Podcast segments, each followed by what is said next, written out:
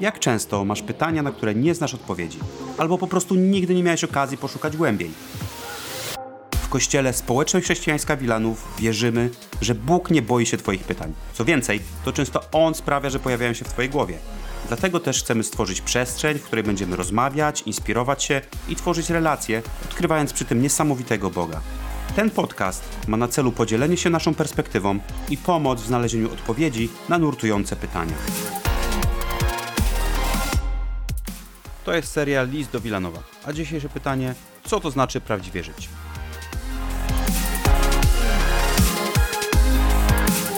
Witaj w podcaście Społeczności Chrześcijaństwie Wilanów. Jeśli nas nie znasz, to pokrótce jesteśmy kościołem, który inspiruje do rozmowy z Bogiem i innymi. Naszą pasją jest widzieć ludzi, którzy czy to dobrze, czy źle, zwracają się do Boga i z Nim rozmawiają. Żyją z Nim na co dzień, zmieniając swoje życie pod wpływem doświadczenia i tego, w jaki sposób Go poznali. A wszystko to, o czym mówimy w tym podcaście podczas niedzielnych spotkań, jako Kościół w Wilanowie opiera się na Słowie Bożym. To z Biblii czerpiemy wiedzę, inspiracje i prawdy, które wierzymy są uniwersalne dla każdego człowieka. I dlatego też czytamy list do Efezjan, albo raczej list do Wilanowa. Krótkie wprowadzenie w kontekst. List do Efezjan został napisany przez apostoła Pawła do wielu kościołów, które kilkadziesiąt lat po śmierci Jezusa powstały w Azji Mniejszej. Były one wynikiem tego, że apostoł Paweł głosił Ewangelię, wielu ludzi ją usłyszało, nawróciło się i w swoich miastach założyli lokalne społeczności ludzi wierzących, co dało start wielkiemu ciału kościoła, który przetrwał do dnia dzisiejszego, który nawet 2000 lat później rozwija się i rozrasta. I właśnie my też jesteśmy takim młodym kościołem, który wyrósł z tego, że grupa ludzi, którzy poznali Boga, usłyszeli Ewangelię o Jezusie, postanowili w Wilanowie założyć małą społeczność i oto jesteśmy. I czytamy list do Efezjan.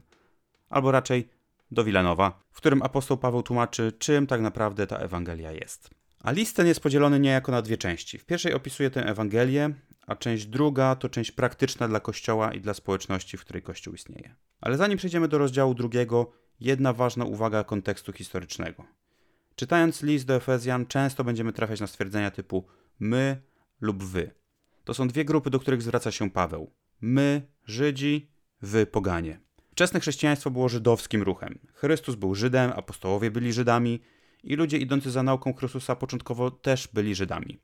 I przez ortodoksyjnych Żydów naśladowcy Chrystusa początkowo byli uznawani trochę jako, jako taka sekta. Nauka Jezusa niejako podważała wierzenia religii judaistycznej. Więc apostoł Paweł często odnosi się do tego i kiedy pisze w pierwszej osobie liczby mnogiej my, zwraca się do Żydów, którzy przez Boga zostali nazwani narodem wybranym. I to było od Abrahama, którego wybrał Bóg na praojca narodu izraelskiego, aż do Chrystusa, który też był Żydem, który później rozszerzył możliwość zbawienia na wszystkie inne narodowości praktycznie na każdego, kto po prostu uwierzy w Jezusa. A kiedy apostoł Paweł mówi w trzeciej osobie, wy, zwraca się do tych wszystkich, którzy byli spoza nauki judaistycznej, do pogan, do ludzi innych narodowości, do tych, którzy byli spoza narodu wybranego. I jest to o tyle istotne, że w dalszej części tego listu będzie trochę odniesień do tych dwóch grup ludzi. Zatem list do Wilanowa, rozdział drugi, czytamy. Wy bowiem byliście martwi z powodu waszych upadków i grzechów. Żyliście w nie uwikłani jak inni w obecnym wieku tego świata. Służyliście władcy sfer powietrznych, który rządzi duchem działającym w nieposłusznych ludziach. Do takich ludzi zresztą my wszyscy niegdyś należeliśmy. Targały nami rządze ciała, jego pragnienia i pomysły. Byliśmy z natury warci gniewu, zupełnie tak jak pozostali. Jednak Bóg hojny w swym miłosierdziu, kierując się swą wielką miłością do nas i to martwych z powodu upadków, ożywił nas z Chrystusem. Bo z łaski jesteśmy zbawieni. On nas wraz z Chrystusem przywrócił do życia i wraz z Nim umieścił na wysokościach nieba. Uczynił to w Chrystusie Jezusie, aby ukazać w nadchodzących wiekach nadzwyczajne bogactwo swojej łaski w dobroci względem nas, właśnie w Chrystusie Jezusie. Gdyż z łaski jesteście zbawieni przez wiarę. Nie jest to waszym osiągnięciem, ale darem Boga. Nie stało się to dzięki uczynkom, aby się ktoś nie chlubił. Jesteśmy Jego dziełem, zostaliśmy stworzeni w Chrystusie Jezusie do dobrych czynów. Bóg przygotował je już wcześniej, by były treścią naszego życia. Ten fragment dużo mówi o teologii zbawienia i tym, co Chrystus zrobił dla nas i o tym, co się stało na krzyżu.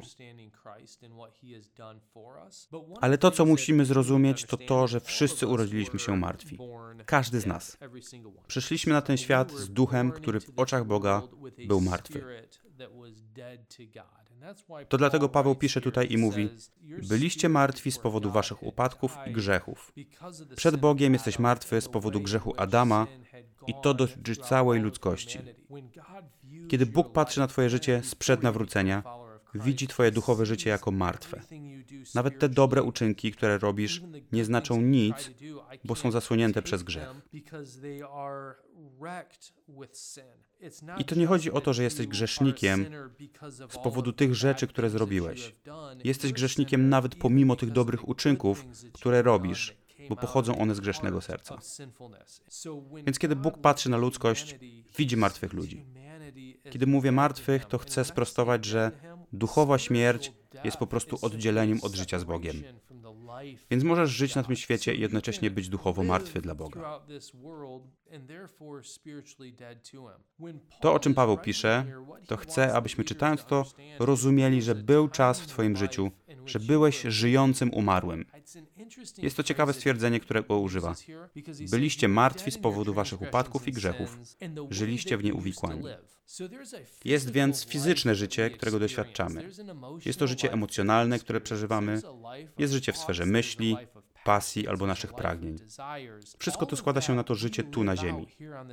Ale duchowo nasza relacja z Bogiem jest uznawana przez Niego za martwą. Więc to, w jaki sposób żyjemy, podkreśla naszą grzeszną naturę. Żyjemy rzeczami, które chcemy robić, naszymi pragnieniami i ustawiamy je pod siebie w sposób, w jaki chcemy. I o tym właśnie pisze Paweł, że każdy z nas w taki sposób kiedyś żył. Dajemy się ponieść naszemu ciału, podążamy za jego pragnieniami, jego myślami. Więc Paweł maluje nam dość przerażający obraz ludzkości, która jest totalnie oddzielona od Boga. A później mówi o mocy Chrystusa i pisze takie słowa. Jednak Bóg hojny w swym miłosierdziu, kierując się swą wielką miłością do nas, i to martwych z powodu upadków, ożywił nas Chrystusem, bo z łaski jesteście zbawieni. Paweł chce, żebyś zrozumiał kilka rzeczy. Po pierwsze, że Bóg Cię kocha, jest łaskawy i z powodu tej łaski i miłości zrobił coś, co sprawiło, że znów ożyłeś. W momencie, kiedy przyszedłeś do Jezusa i pozwolił Ci potem z powrotem połączyć się duchowo z Bogiem. On mówi tutaj, nie jest to Waszym osiągnięciem, ale jest to darem od Boga. Martwi nie mogą zrobić za wiele. Tak naprawdę martwy nic nie może zrobić. Musiał pojawić się ktoś, kto zrobił coś i tym kimś był Jezus. Jezus, który przywrócił nas do życia. Ale po co? Po co nam to nowe życie? Dlaczego zostaliśmy stworzeni na nowo? Do dobrych uczynków. Bóg przygotował je już wcześniej. Tak jest napisane. Bóg popatrzył na Wilanów i pomyślał, że jest coś, co możemy my zrobić. Coś, do czego jesteśmy stworzeni. I chce użyć nas jako kościoła, ale też jako indywidualne osoby każdego z nas, byśmy robili dobre rzeczy, które On przygotował już wcześniej dla nas, by były treścią naszego życia. I to jest pierwsza część tego listu, a konkretnie drugiego rozdziału. I chciałbym rzucić Ci jedno wyzwanie. Jeśli Bóg działa w Twoim sercu, to masz pewnie różne pytania, na które szukasz odpowiedzi. Dlatego też mamy nasze motto, że Bóg nie boi się Twoich pytań, a co więcej, często to On sam zasiewa je w Twojej głowie. Dlatego, że Bóg rozpoczyna z Tobą duchową rozmowę. Jeśli słuchasz tego, albo jesteś częścią Kościoła, albo po prostu szukasz odpowiedzi, badasz i zastanawiasz się, Chciałbym, żebyś wiedział, że to On tak naprawdę zaczął ten proces poszukiwania w Tobie. To On zaczął podsuwać Ci nurtujące pytania. I chciałbym, żebyś doszedł do miejsca, w którym przyznasz, że Bóg faktycznie coś czyni w Twoim życiu. A odpowiedzią na to wszystko jest po pierwsze wyznanie grzechu i uwierzenie w to, kim jest Jezus. To powiedzenie Mu, wiem, że nie jestem w stanie zapracować na zbawienie. Nie wiem, jak to zrobić, ale wiem, że to jest praca Jezusa. I bycie wierzącym tak właśnie wygląda, że dochodzimy do momentu, w którym dostrzegamy naszą grzeszność.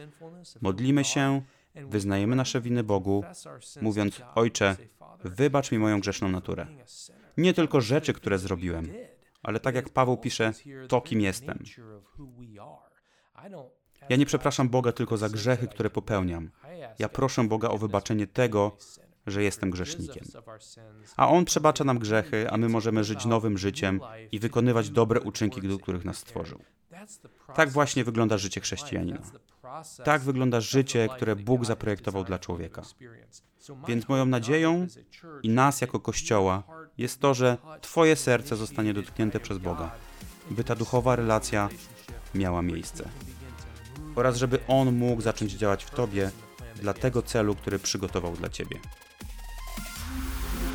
Dzięki za wysłuchanie i wspólne zmierzenie się z tym tematem. Jeśli masz teraz jeszcze więcej pytań niż wcześniej, sprawdź inne odcinki tego podcastu. Zajrzyj na nasze social media i stronę schwilanów.pl, by dowiedzieć się więcej o naszym kościele. Zapraszamy Cię również na niedzielne spotkanie, gdzie rozmawiamy, inspirujemy się i każdy ma okazję podzielić się swoją perspektywą na dany temat. Do usłyszenia w kolejnym odcinku podcastu Nurtujące Pytania.